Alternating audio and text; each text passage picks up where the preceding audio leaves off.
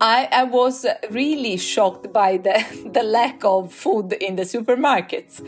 Hi, welcome to Norwegian Newcomers, the podcast where we hear fragments from the lives of Norway's immigrant population. My name is Vedran Atanovic, and in today's episode, we'll hear about how Norway looked like 17 years ago. That was the time garlic was exotic in Norway. About proper Italian way of eating pizza and lasagna. I'm used to Italians sitting long hours after dinner around the table. It's our way to socialize. As well as how parents and their children are involved in participating in joint solidarity activities in kindergartens and schools, known as Dugnad gatherings. This is the spirit Scandinavian countries are known for. This is Deborah's story. Deborah, welcome and thank you for joining us. But for the very beginning, I would like you please to introduce yourself, to tell us a little bit about yourself. My name is Deborah. I am Italian. I don't know if I qualify as a newcomer since I came here 17 years ago. I'm absolutely an immigrant with all the problems immigrants have in other countries. I have a PhD in uh, language didactics and I teach language didactics at the University of Oslo in the program for uh, uh, preparing future teachers. I took my PhD here in Norway, so I've got uh, the possibility to develop my profession from being a teacher of language in schools to teaching to teachers. But I'm, I moved to Norway out of love for the person who's now my husband. And if not, I don't know if I have considered the moving to Norway. But before coming to Norway, I would like to hear a bit more about your life in Italy. I'm from Florence. Before I moved to Norway, I studied at the university. After finishing my studies, I worked as a private teacher and then I worked three, four years at uh, Georgetown University, which is placed in Florence and has a kind of program with the University of Florence. So these students come from USA and take courses at the local university, but are enrolled in Georgetown. So I worked with these American students lived my life with my friends and my family in Florence, and traveled to Norway very often because I had and I still have a very good friend here, which is, by the way, the one who introduced me to my husband. I really thought about research as a future career, but the possibilities in Italy are just few and university system is difficult to get into because there's some i'm sorry to say it a kind of corruption. So the professor helps the students which i like best and and so on. So my uh, professor actually had uh, ambitions for me but there were no positions uh, left to take phd there and in the meantime i started working with this private american university and this was like launching my career. I was all the time thinking that I was going to teach and maybe research in the field of languages. Norway was in my mind because of this friend. I had studied Norwegian, at least a bit of Norwegian. And because in my master degree, I had worked with a comparison. Uh, I have a master in Spanish a comparative study of Spanish and Scandinavian literature. So it was in my mind from before. I had studied some of the language and since I had this possibility to living here, I had considered moving for a period, for example. So it was not completely out of my mind. So when I met my husband, I thought, why not? maybe if I didn't have this background with Norway, I couldn't have considered it. Yeah, that it comes on your way.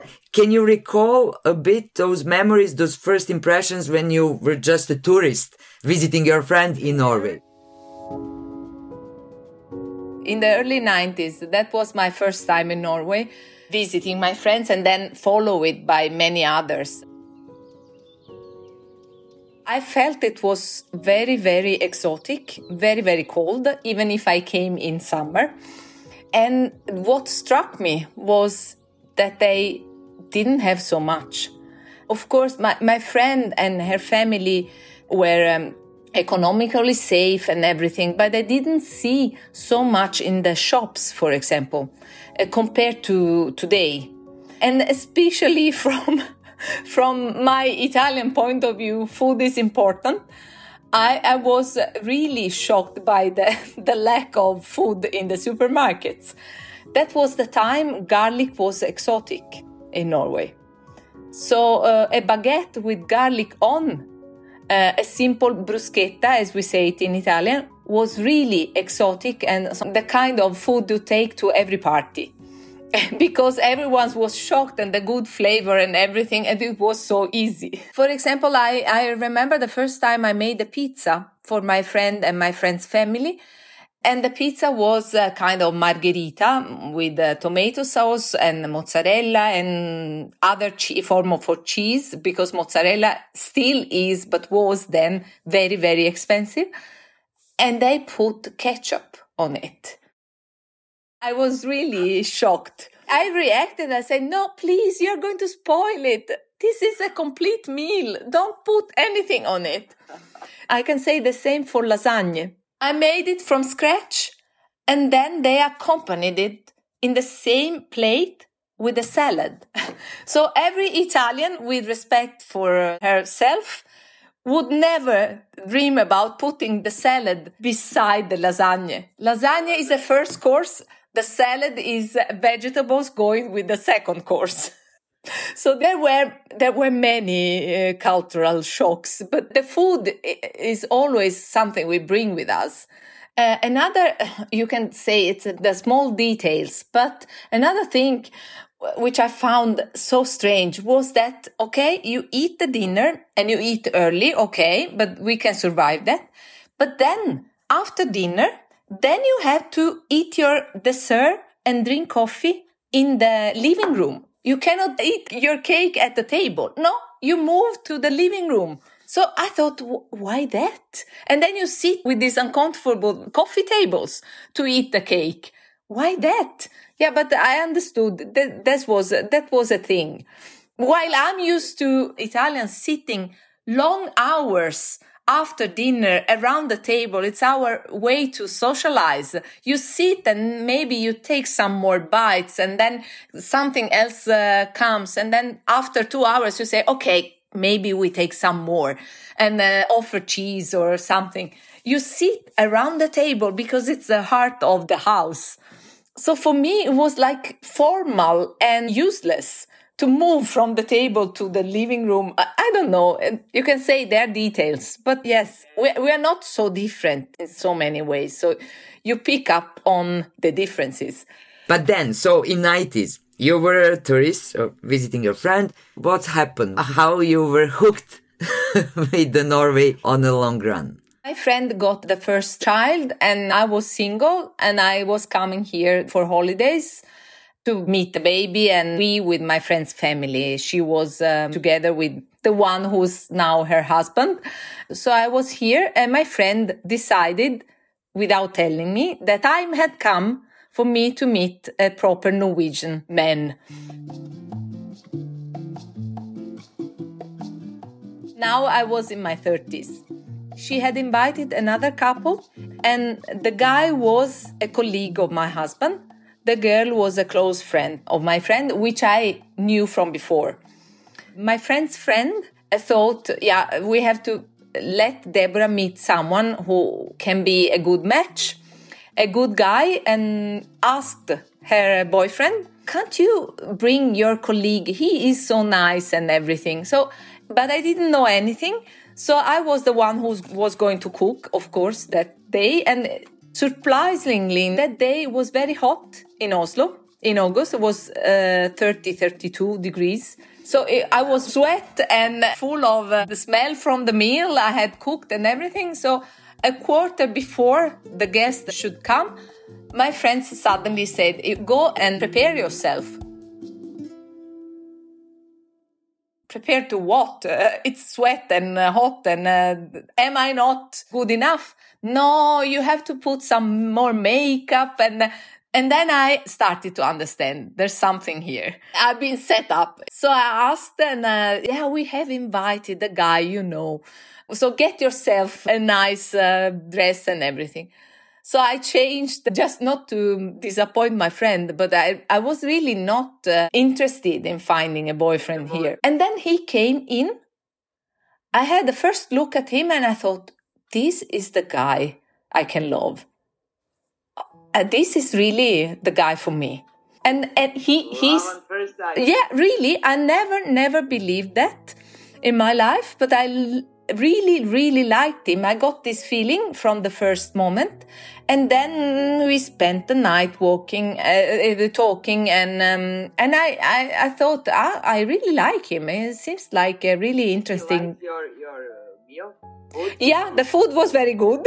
Otherwise, uh... I think I think in this case the the way to his heart is passing through the stomach so I uh, I think he was uh, he, he really liked the food, and uh, and then the following days we met again and again and again and again, and uh, we reached to the conclusion that we will really liked each other. We wanted to try to make it work.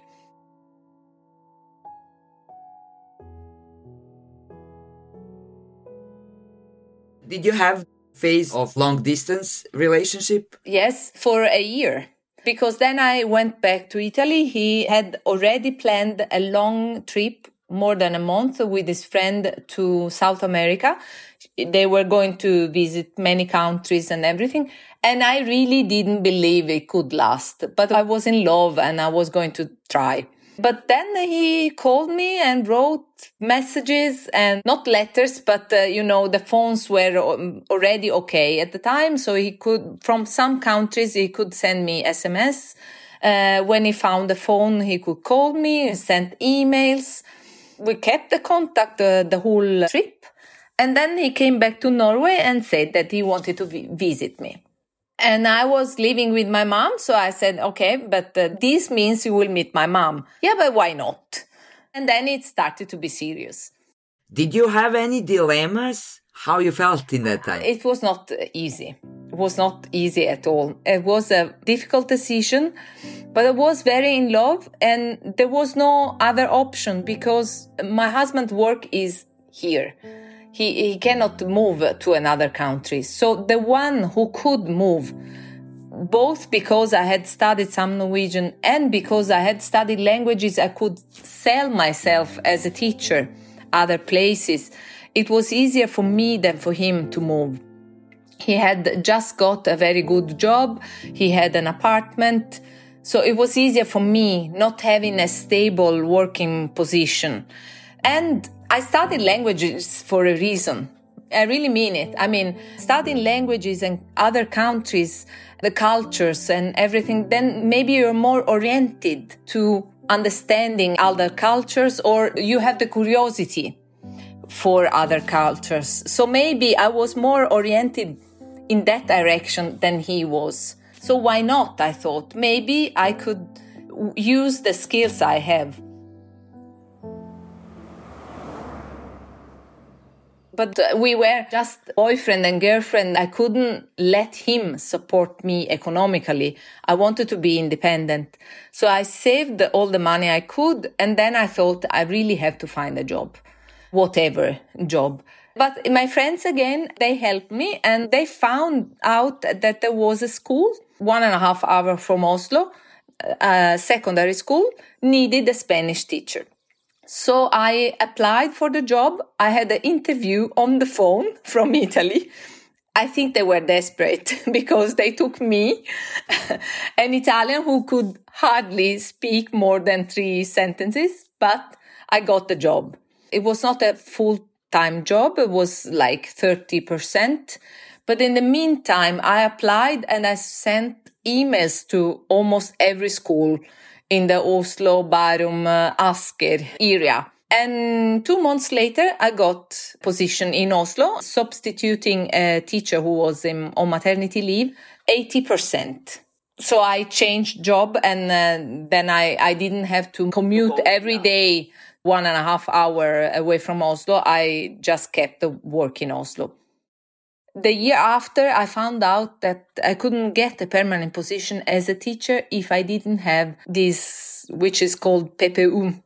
So the training to be a teacher. You can have the skills in the subject, a master, as in my case, in the subject, but you have to train as a teacher. It's one year study or two years if you take it part time. So I took it part time while I was working. In two years' time, I got a permanent position. I was really lucky. I always think that I was at the right place in the right moment.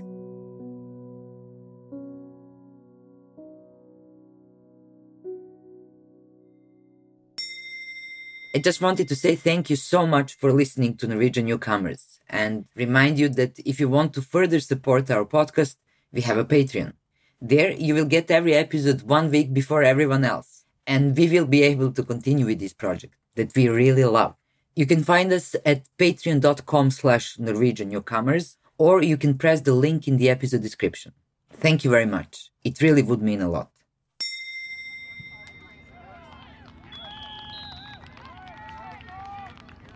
I noticed, and this is a very nice thing in society. Like today, I'm giving money to a cause, like the local football team is collecting bottles to do this uh, and get the money from the supermarket. And I give you this uh, notice uh, next week, please save uh, the bottles for us. Okay. So I save the bottles because I'm going to give them and they are going to make money out of it. It costs nothing for me.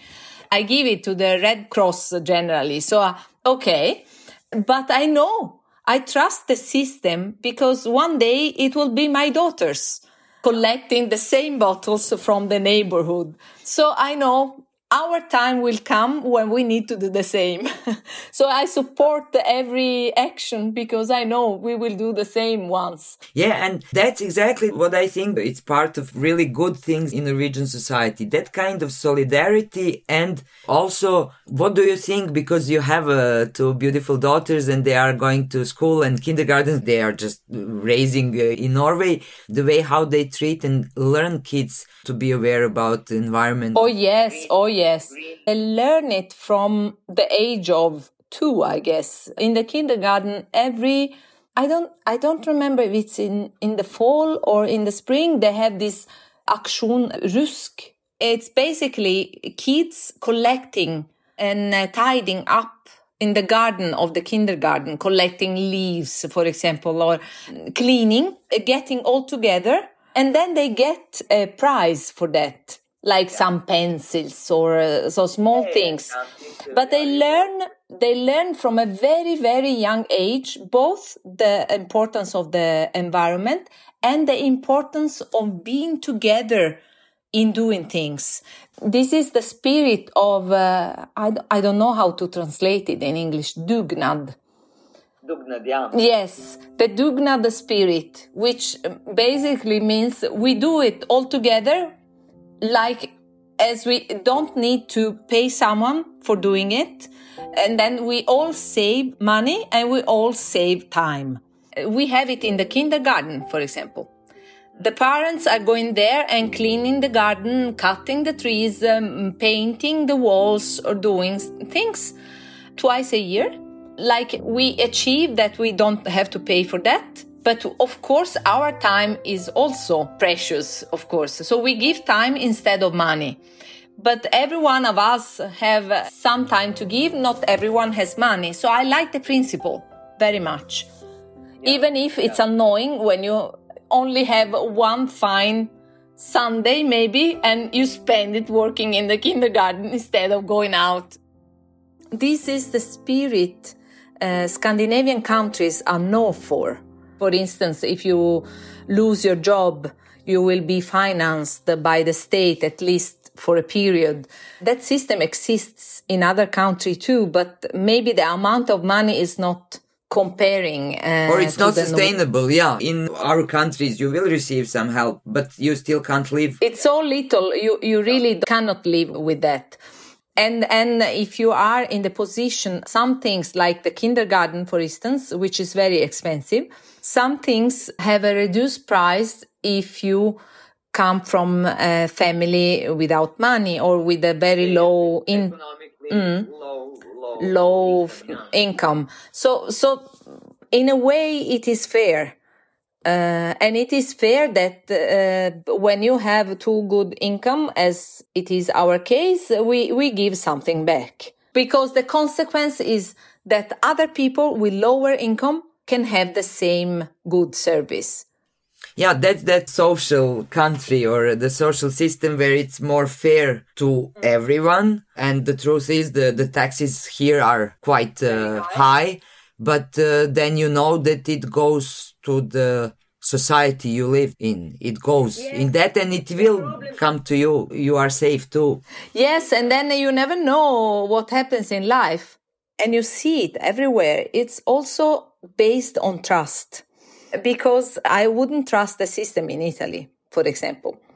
Uh, because you hear yes yes. I know you know. Uh, so the system is so corrupt that you never trust politicians. You never trust, uh, if you have to pay more, you never know where your money will go. You never trust that there won't be a politician who is uh, taking your money. While here, I feel that the system is quite transparent and honest, at least. Yeah, you hear something now and then, but uh, yeah, in the in its whole, I think uh, there is a lot of trust. You see it when you pay taxes. If you pay uh, too much, you get them, you back, them back, in a couple of months. In Italy, you can wait a, a year. Yeah. But uh, tell me uh, briefly, are you satisfied with the social life in Oslo? If you mean if I have been able to make friends. Yeah. Mm. Yes and no. It is not difficult to get to know people.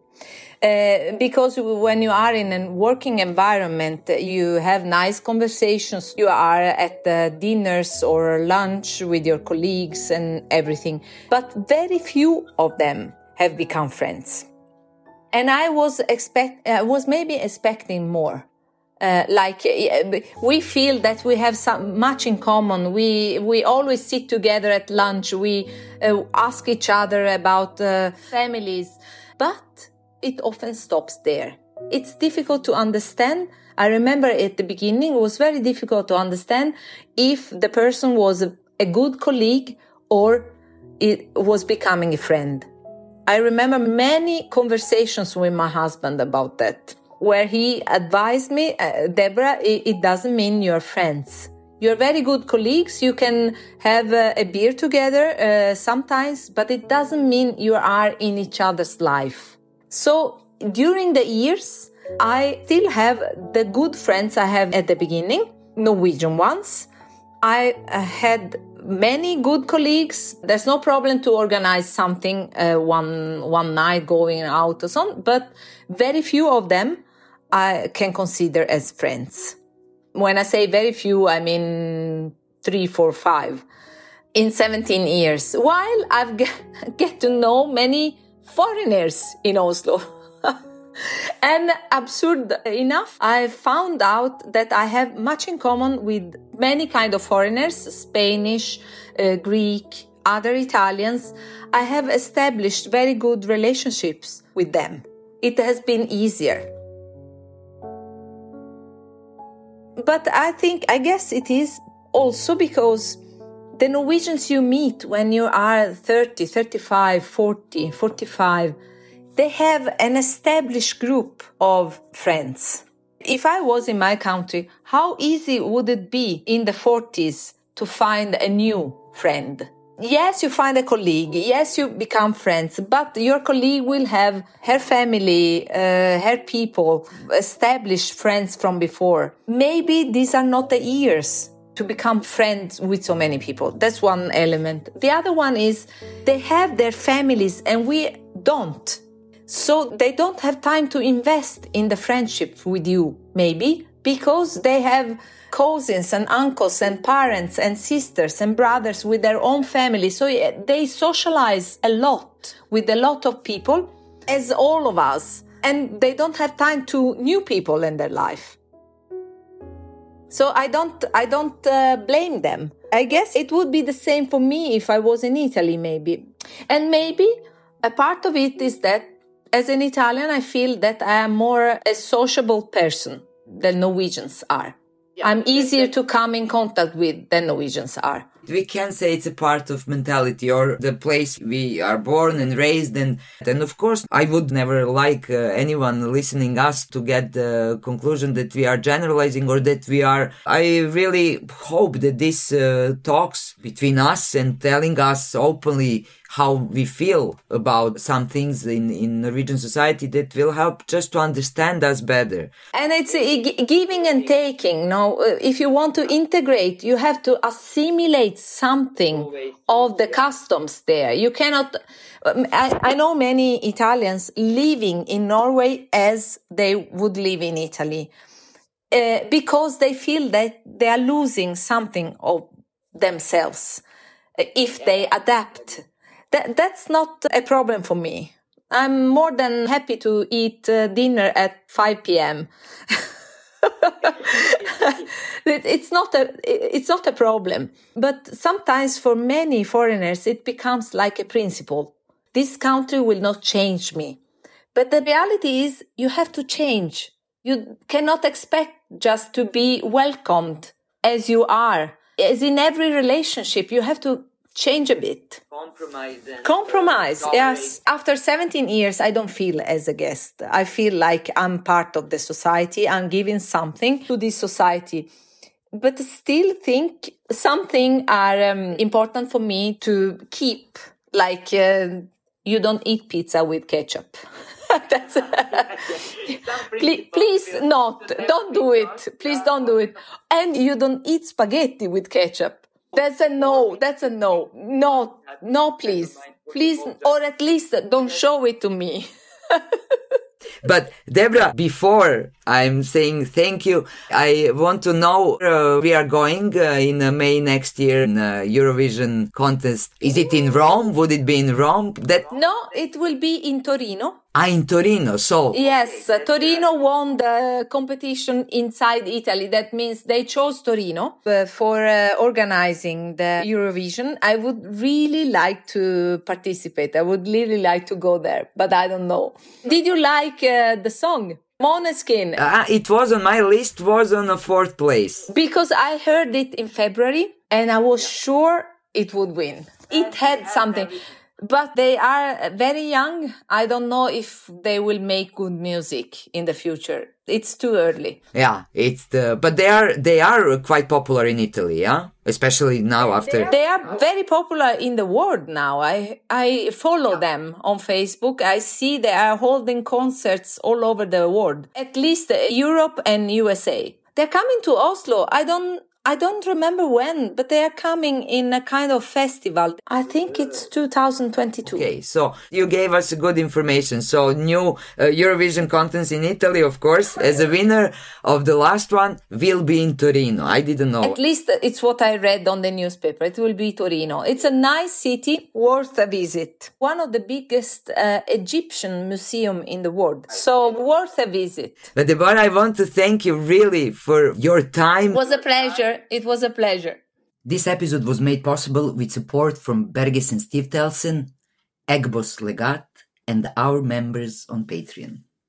If you would like to support our podcast, search for Norwegian newcomers on Patreon, Facebook, or Instagram. We are back next Tuesday. Thank you for listening and take care.